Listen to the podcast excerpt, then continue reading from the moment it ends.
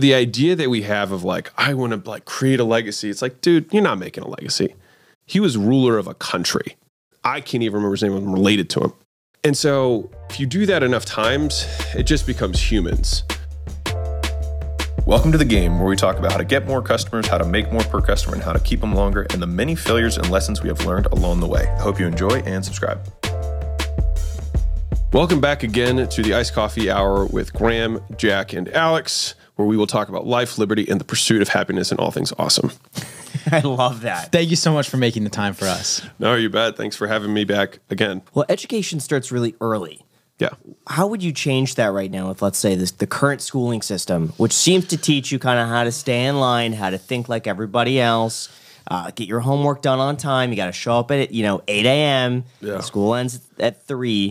Do you think that's a good model?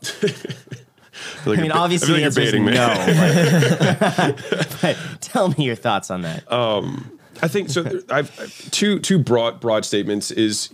I think the purpose of education is to teach people how to think rather than how to memorize, and especially now with technology that we have. If if you can pass a test with having an iPhone with you, then in my opinion, the test was poorly designed because it's not going to.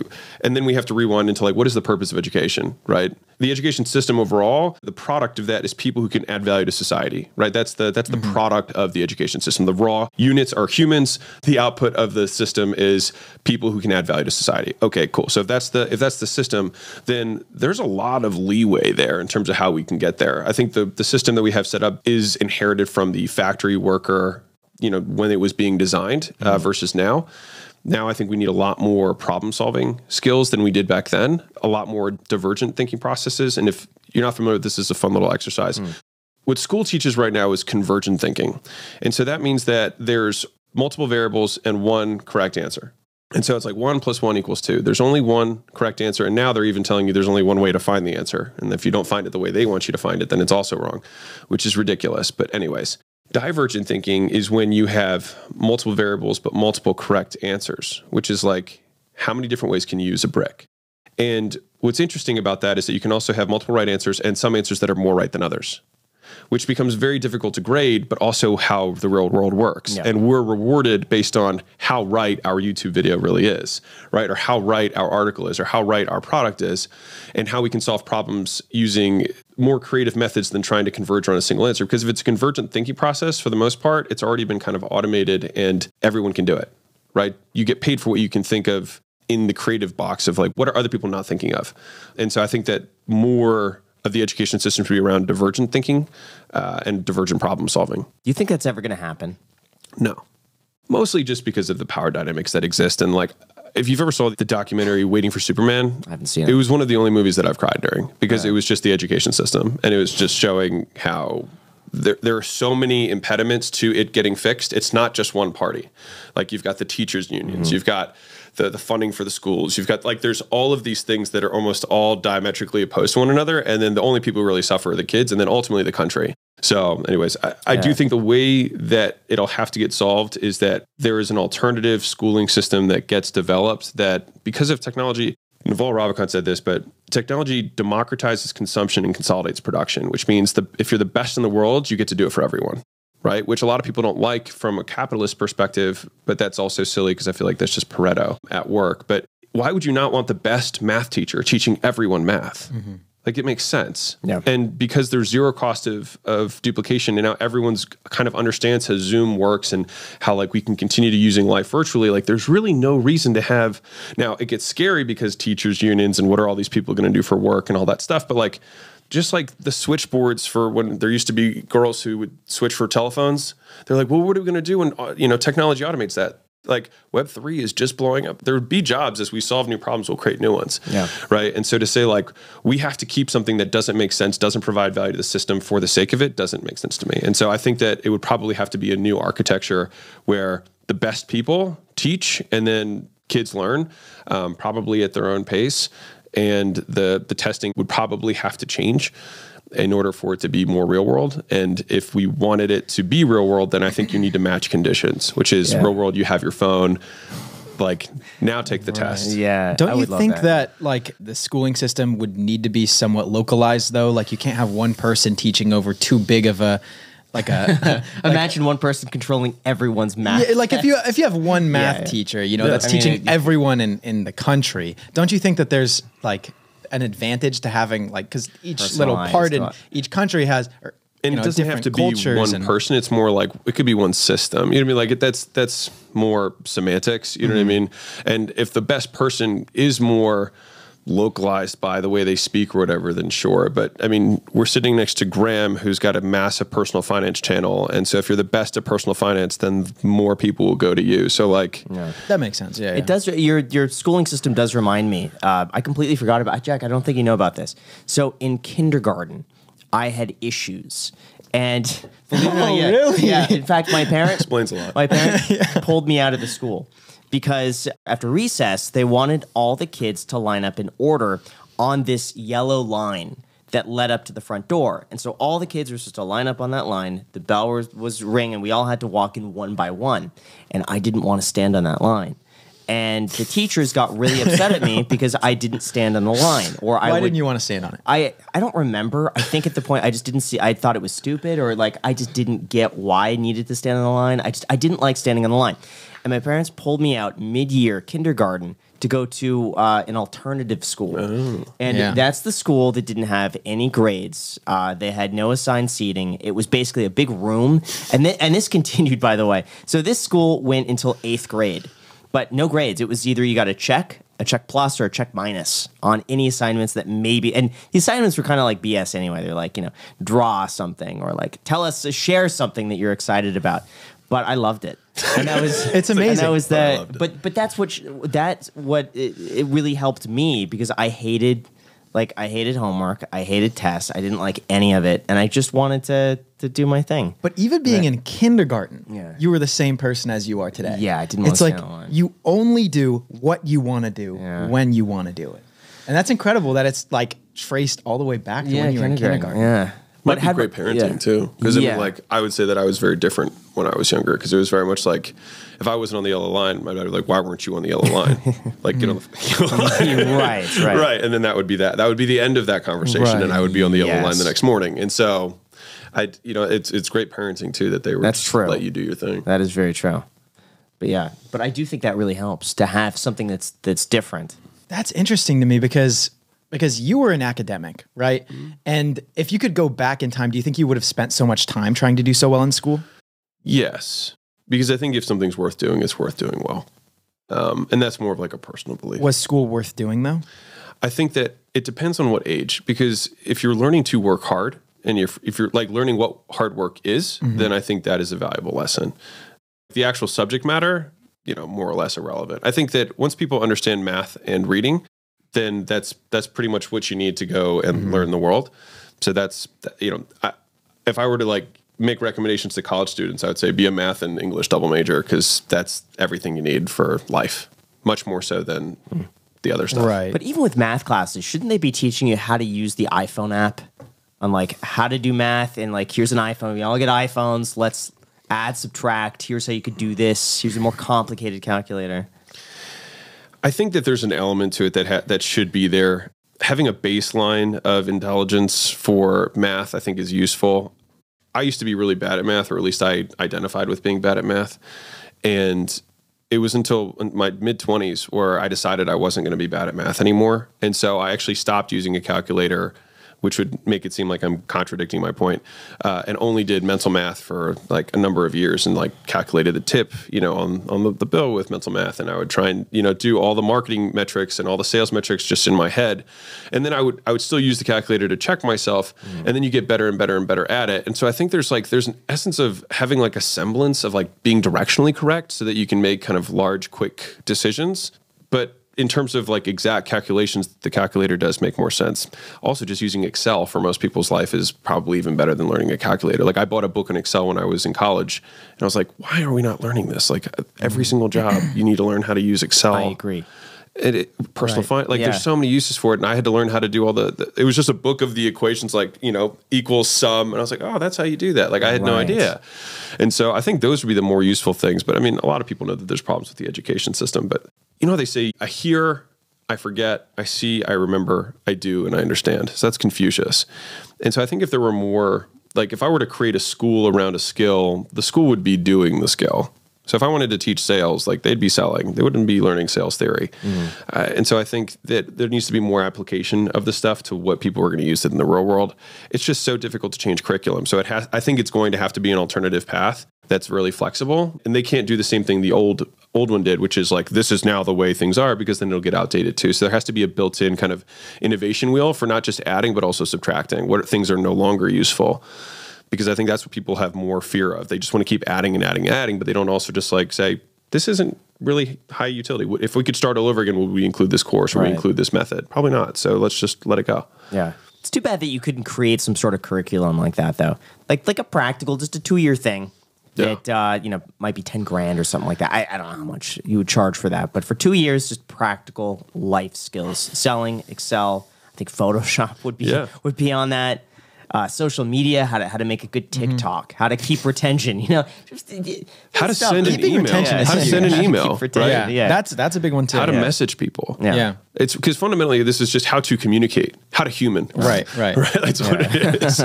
um, and yeah, and we have to learn a lot of these things on our own. And there is the alternative education industry, which you know you have a course, and like you depend on how you look at it. Like a franchise is an education system; it's just packaged differently. Yeah. Uh, and so like there's lots of different ways of skinning the education game.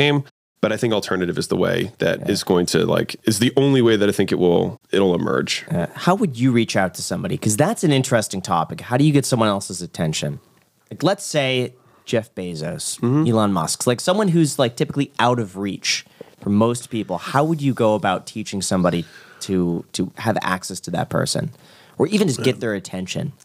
It would be hard. Uh, I mean, those are really extreme examples because Yeah. those guys have everything, you know, and they probably have a lot of people reaching out to them. So it, I, I think the the way to get there would be to have to go through like from the heart.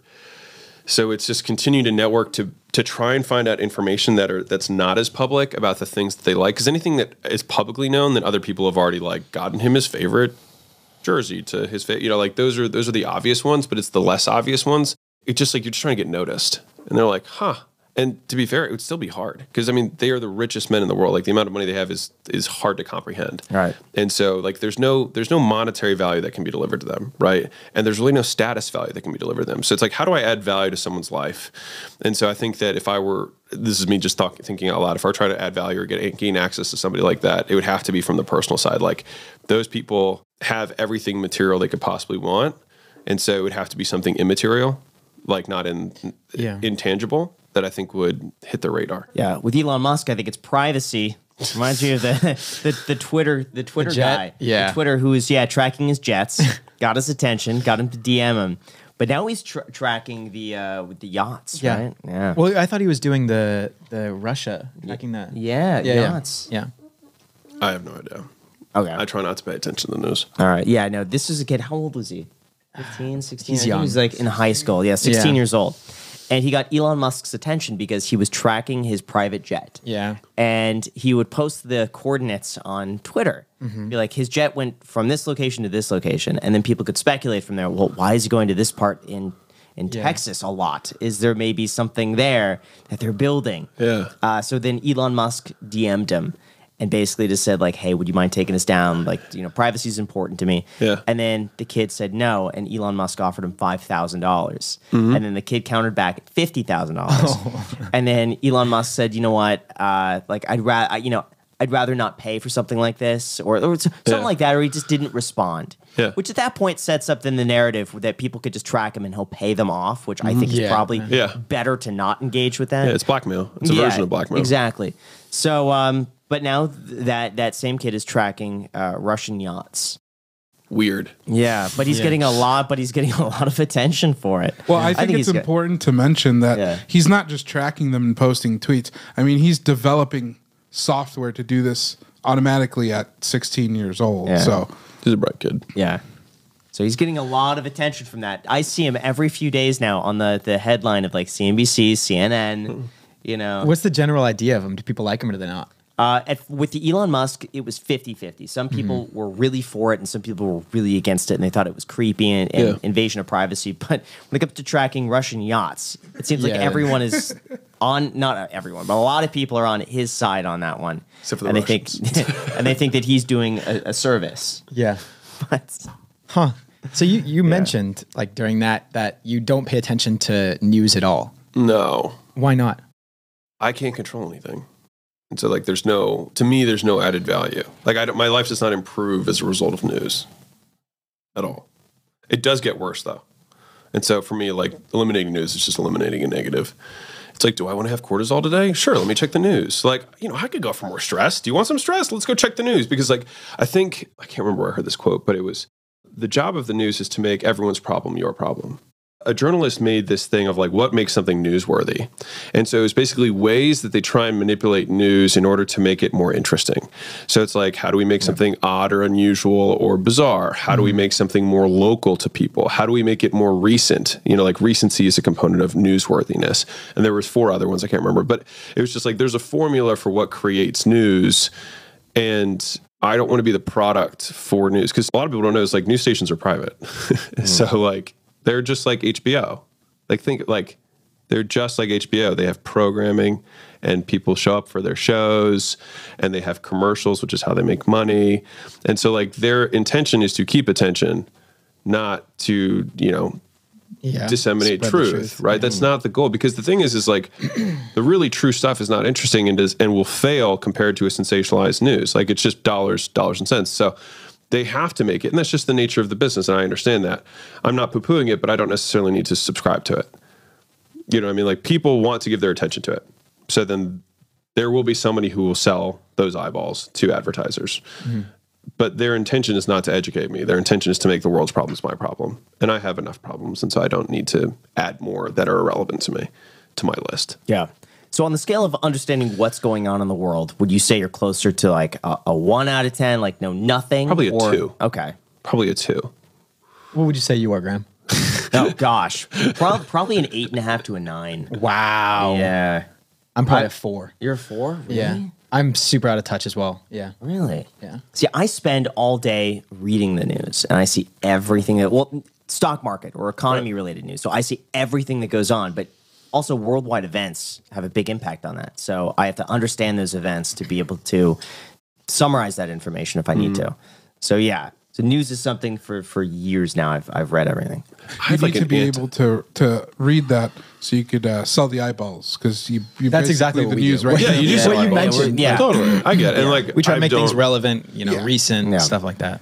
I'm continuing to move in this direction of like an anti-information diet. But like when I work now, I realize that I can just if I just remove my phone altogether from the room, um, my level of focus just just goes. It feels like I'm on drugs. Uh, because and what's crazy though is that especially if you have so now I just take my phone when I leave, um, but like when I'm at home, it's not with me because anything that's work related, I have Slack, and unfortunately. I feel like the vast majority of like the text messages that I get um, are usually requests. They're things that people want from me, uh, want me to meet, want me to talk, want me to whatever. And so it ends. I end up just getting stressed from seeing all the messages. So I may end up just changing my number again, but like which I do every so often. but just putting it away. When I go to sit down on my computer, I still feel like that ghost itch of like I want to reach for my phone. I like there was a oh there's a pause point here for like a split second. Let me grab my phone just for that dopamine. Yeah. And so like I try to not do that. And media sources, you know, social media and news in general, I don't consume any formal news. The only news I get is as I'm posting stuff on social media so that I can get it out. But I'm currently trying to figure out a like a desktop version of that so I can just plan it so I don't have to consume. It's just really hard. You know what I mean? Yeah. At least for me. And like I notice if I start my day consuming some social media, like my I'm just not as sharp. You know what I mean? I feel like I'm a little bit foggier. It's like you get overstimulated and then everything else seems less interesting, you know, by contrast. Yeah. So just eliminating it overall uh, has been very, very helpful for me. When me. do you start doing that? when my new executive assistant came in that I was telling you about last night. Yeah, so this is crazy, Jack. Okay. So Alex was telling me if you want to coordinate to go to dinner, you just text this number. and I was like, all right. So I text the number and she's like, this time, this date. Does that work with you? I was like, yeah, that works. And she's like, all right, you're going to go to this place at this time. I was like, uh, okay. And I asked Alex, I said, hey, do you, do, do you know where you're going? He's like, no. She just tells me where to show up. That's great. I'm like, how did you pick this place? She knows my preferences. Yeah. Yes, it's great. So he doesn't recommend. know where he's showing up. Where we're But do you know who you're who you're meeting most of the time? Yeah, she'll give. She'll like brief So me. so do you want to go to dinner with Graham? And you're like, no or yeah. Mm-hmm. And then she's And then she like, could all be I'll well, pick out a time his schedule slot. is yeah. How crazy is that? That's he doesn't incredible. even know where he's going. Like I would want to know like this place or this place or what are, what are the preferences. No, it's just show up. Those there. are all these micro decisions that you have to make that are like big picture irrelevant. You know what I Yeah. mean? Like, what restaurant are we going to go to? Well, what time are we? Like, she knows that on weeknights I want to be done by X time so that I can get the sleep that I want, and so she just plans. Because like, if you think about all the micro decisions you have and you think about them ahead of time. You already have a decision making process. You just haven't like spoken it out loud. Like for Leila and I, if we're going on commercial flights, here's a hack. Um, if you go two aisle seats that are on either side, you both get aisle seats. You get to be next to each other, but you rather than having that one person who gets the middle seat that has to like trade off, two aisle seats works great right and so she knows that that's our preference and so she will always go and try and find two aisle seats that are close to each other and if those aren't available what's the backup what's the decision making process so it's like you outline all of those things but you do it for everything so it's like if we're at an event what type of you know food are you going to request i'm always going to probably have the chicken dish i want them to double the chicken and i'd probably want some extra carbs on the side cool so she knows that so when i go to events there's like here's your lunch and i'm like great i don't have to ask for it she already knows the preferences are and so and it took me a really long time to understand this because I have I have gone through. It's, it's actually something that I was like really insecure about. Um, I've gone through eight executive assistants. wow. Yeah. Um, Why?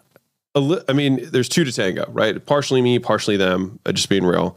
Um, but I think that a lot of, I mean, fundamentally, it's my fault because I didn't know what I was looking for, right? And so, if you don't know what you're looking for, it's very hard to find it.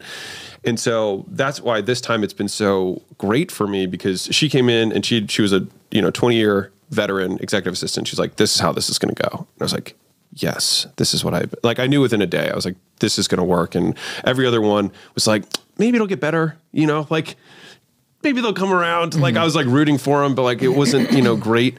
Um, but this one, day one, I knew. And so the difference is a true executive assistant is almost like a time coach. It's almost like a partner with you mm. where you're both working to optimize you. Right. So it's not like a administrative assistant, which is different, which is just like I will help, I will handle your scheduling mm-hmm. and, you know, answer the phone and respond to emails and things like that.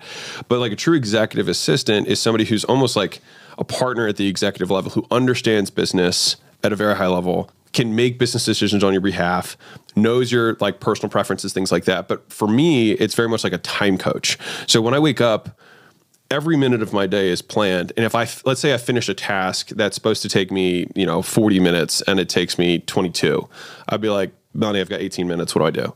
And she's like, "Oh, I'll pull this from tomorrow, and I'll slide this in, and I'll see if I can move this to that." And so that, and like, I had a handful of preferences. I was like, "No white space."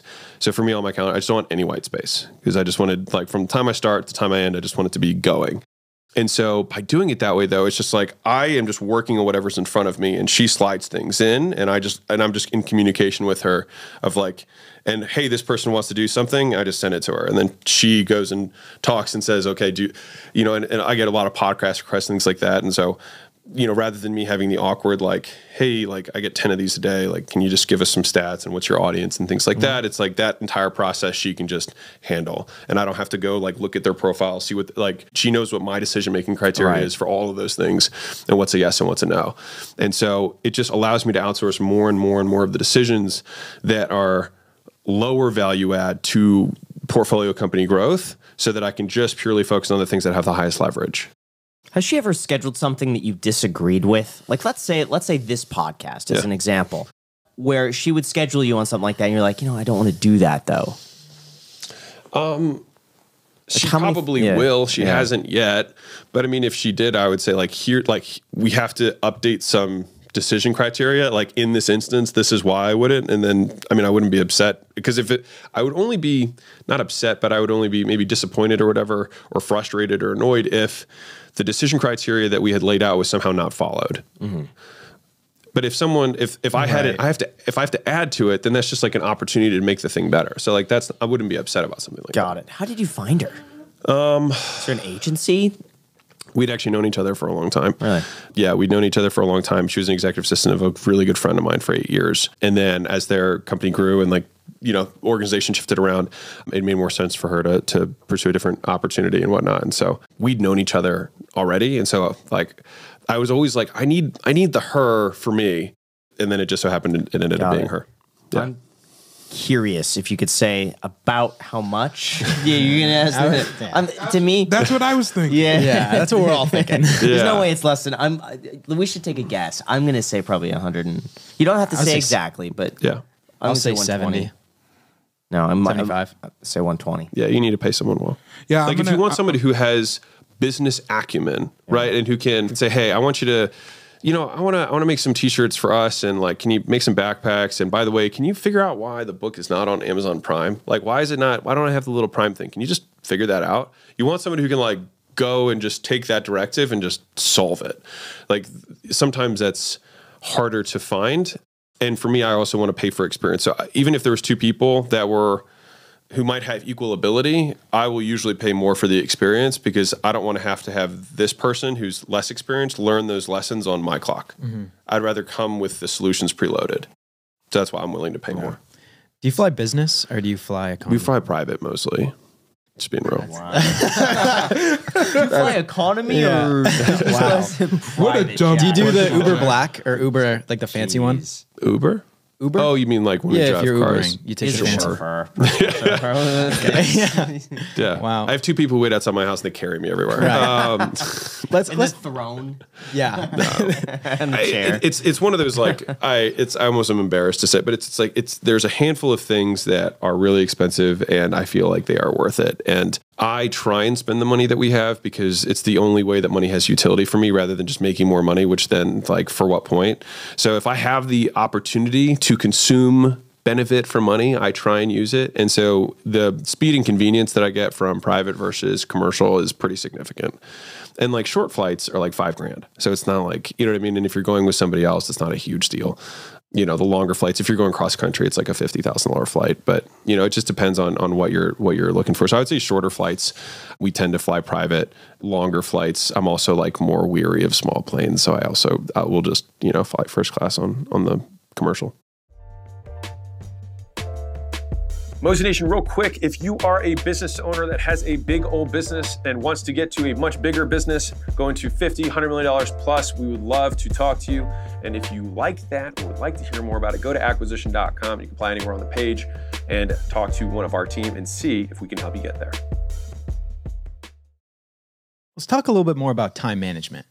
Because it Yeah, seems like you can get a lot of stuff done in a very small frame of time. So like let's let's walk us through your day. You you mentioned on the last podcast you wake up extremely early. Yeah. And just for the audience, like it's not because I have like some like superhuman discipline. I just think I think I just fall I get tired early. So like if you fall asleep at nine or ten, like you wake up at four or five. Like it's not it's not like a superhero thing. You know, just- it's been seven hours. Like I can wake up now. So I'll tell you a couple things. So number one is I don't have a uh, wake up alarm. I have a go to bed alarm, which is like, hey, you should be winding down by now. I don't even really need to do it anymore because I've just been doing it for such a long time. But when I started it, I wanted to set myself a, a go to bed alarm. So I go to bed around the same time. I usually know what I'm going to do the next day before I go to bed. That's kind of how I clear my mental plate. And I do think, and I know this sounds kind of weird and woo woo, but like I think that overnight, my subconscious works on some of the problems because I, almost like I always wake up with like really interesting solutions in the morning to some of the problems I went to bed with, mm-hmm. and so it just gives me like great momentum to start my day. But when we when we wake up, my wife and I wake up about the same time. We usually have coffee in the morning together. That's kind of like our thirty minutes to just like hang out, chill, watch the sunrise. It's usually between four and five. wow. Um, so we hang out then, watch the sun in that time right, you know, time horizon. The, the sun is coming up. If it's not, then we don't watch it. But if we can, we do.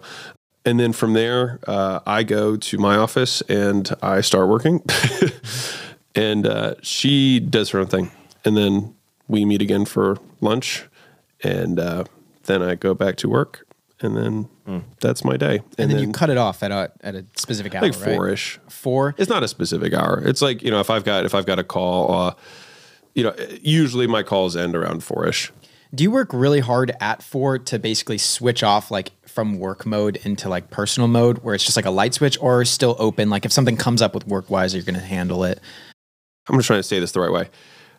I don't get the same level of stress that I used to from work, and I feel like I've I've worked a, I've worked a lot on that side of like not being stressed by work, and I think a big part of that was realizing like last year that I don't have to work like at all at all. And so kind of confronting that and then realizing that I'm choosing to do this kind of relieved me of the the stress that was surrounding it. I'm like, if you don't like this, like basically like stop complaining to yourself. Like you're choosing to do this and you have no reason, like there's no point in you doing this.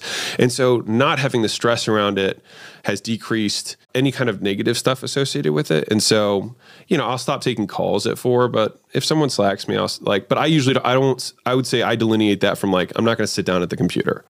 But I don't have like hard and fast rules. If there's something that I want to do, I'll do it. Mm-hmm. Yeah. But how do you mentally switch off from work mode at that hour? Because for me, I find it very difficult if I'm focusing. I can't, I can't take a lunch. Let's Uh-huh. just say I even when I went, wake up, Mm-hmm. I can't do just like a 30 minutes, just kind of do nothing. I have to immediately start. Once I start, I continue that all day. If Mm-hmm. I have a break, it throws me off. But even when I stop, sometimes I can't. That switch is, is on. still on, so Yeah. I'm always in my head, just like thinking. You're like thinking, eating and you're like, don't talk to me too much. I really want to keep Yeah, and and thing." sometimes it's like you know, it's I won't even have my phone. I'll just be thinking. I'll just Yeah. I, just like that quiet space. Totally. Yeah. So I split my day. So I should probably give more detail. So I split my day between high leverage work, which is like me doing stuff, and then uh, me communicating with companies, which is usually the afternoon.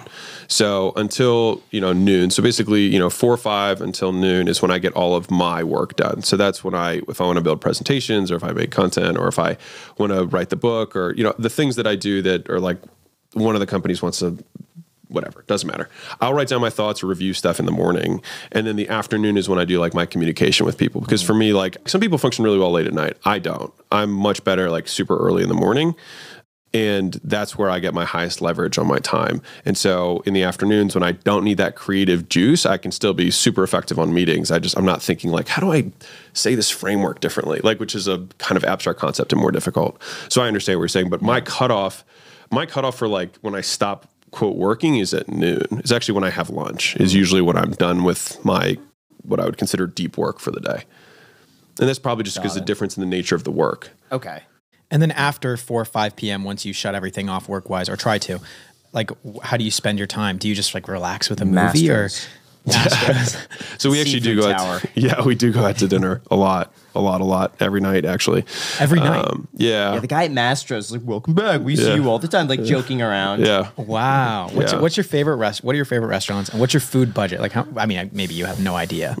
So we, I mean, it's it's aggressive. Um, it's a lot. It's, what a word. it's a lot. Never Um, heard that. Very I like it. Budget. yeah, I mean, we Very offensive budget. It's aggressive. just like realistically, um, we probably spend between twelve and fifteen thousand a month on going out to eat. Would you say that there's like a return on that because you can relax so much that you can like cycle that back into work? I'm like somewhat embarrassed by this, um, but it's so it was. I think we talked about this last time. Is that like again, like if you could pay a dollar to go out, would you go Yeah. out? Right. So yeah, I would pay a dollar to go to Mastro's every night rather than staying in. And so for us, because we work all day at home, like going out to get dinner is like the only real time I leave besides going to the gym. And so like that's kind of why like going out to eat has serves multiple purposes, not just the food. It's much more so like we sit down, we get to connect, we, you know, we're served, which is nice. It doesn't have to be five star. I would say like two thirds of the time it's five star restaurants. And I think a big portion of that is because of the convenience of where I live. So currently I'm running a place that's literally on the strip. And so like I have 45 star restaurants like connected to the building. So it's just, it's like if there were a Chipotle downstairs, I'd probably eat more Chipotle, but it just so happens that it's Mastro's is the closest restaurant to me. So mm. I go there a lot. Mm. So like massive difference in price, but relative price, not so much. Pretty much since we got to Vegas, we've gone out to dinner. Not pretty much. We've gone out every single night. We've never cooked once. So in terms of best places, I think Delilah is really good. I think they have the best dessert uh, in Vegas. If anyone's curious, uh, Delilah's exceptional. Man, so many of them are really good because they're just they're all the best places in Vegas, and Vegas has some of the best dining in the world. It's like it's just it's crazy. But I will tell you this: the marginal utility of five star dining decreases very quickly. Like at the same, like you open the menu and it's the same stuff. It's like mm. you've got a carpaccio, you've got a you know steak tartare, you've got a tuna tartare, you've got you know some shrimp cocktail of some sort. There's some fancier bread selection that you can opt for for five dollars. Then you've got a couple salads, and then you know they've got their really expensive steaks, their medium expensive steaks, and then they've got the seafood selection. They have a Chilean sea bass. Like it's, they're all the same. But you, know don't what I look mean? at prices at all. No, no, I don't. And you seem like you'd be a big tipper. Are I you am. bi- You're a big tipper. Yeah. because it's interesting. After our podcast last time, unfortunately, we, we talked about this off camera, yeah. but you mentioned that you want to get rid of all of your money. Like when you die, you're not going to pass it on to your kids or anything. Yeah. There's a pledge or something for that.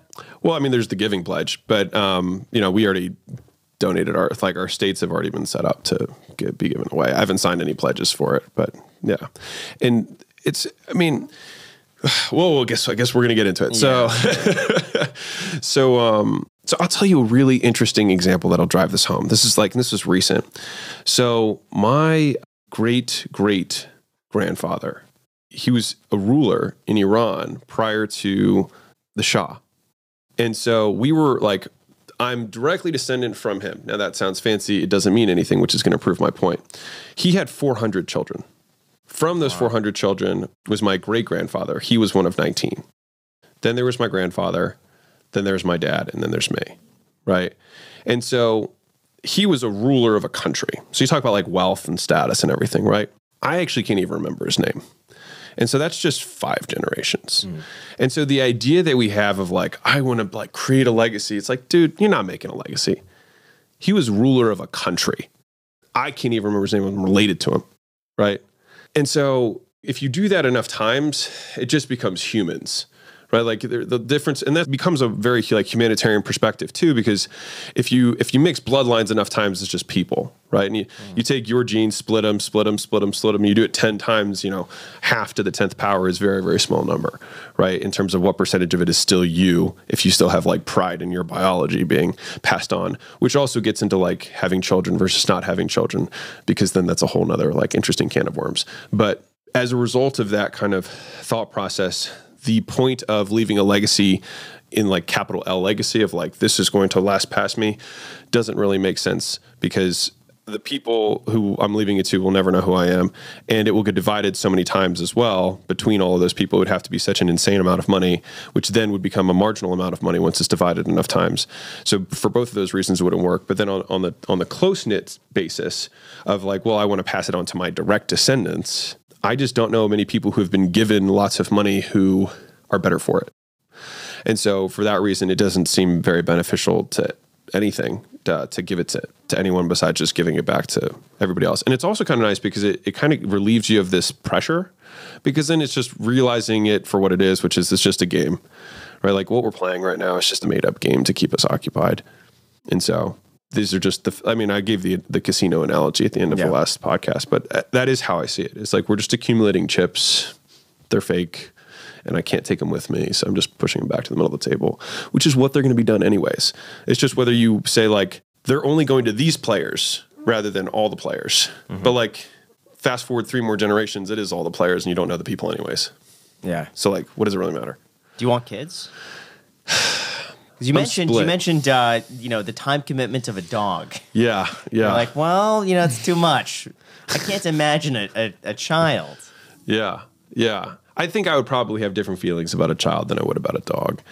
And just so the audience can dislike me, so this is my gift for everybody. Um, we had a dog, and it just it just went to the bathroom like eight or ten times a day, and it was too much. it's like it's like it was too much. Source that? Couldn't you? I could have. Somebody. Did you care for the dog? out? Like, Oh yeah, I, I mean, I actually really like animals, and actually, animals really like me. Um, it's kind yeah. of Ba- weird. Bailey goes crazy when you get in the house. But like it's it's like Leila's like you have calming energy or whatever. You know what I mean? Um, I don't know, but like animals do like me, and I like them back. Like we're cool. Like we get we get along. Maybe it's because they know that I'm like I don't I don't need them. they need you, but you don't need them. you know, like I was like we just you're an the animal. I'm an animal. We're both just like doing our own thing. Like I don't need to take care of you. You can take Right. care of yourself. You know what? You need know a what I mean? cat though. I, I loved the cat I had. We had a cat and it died after two years.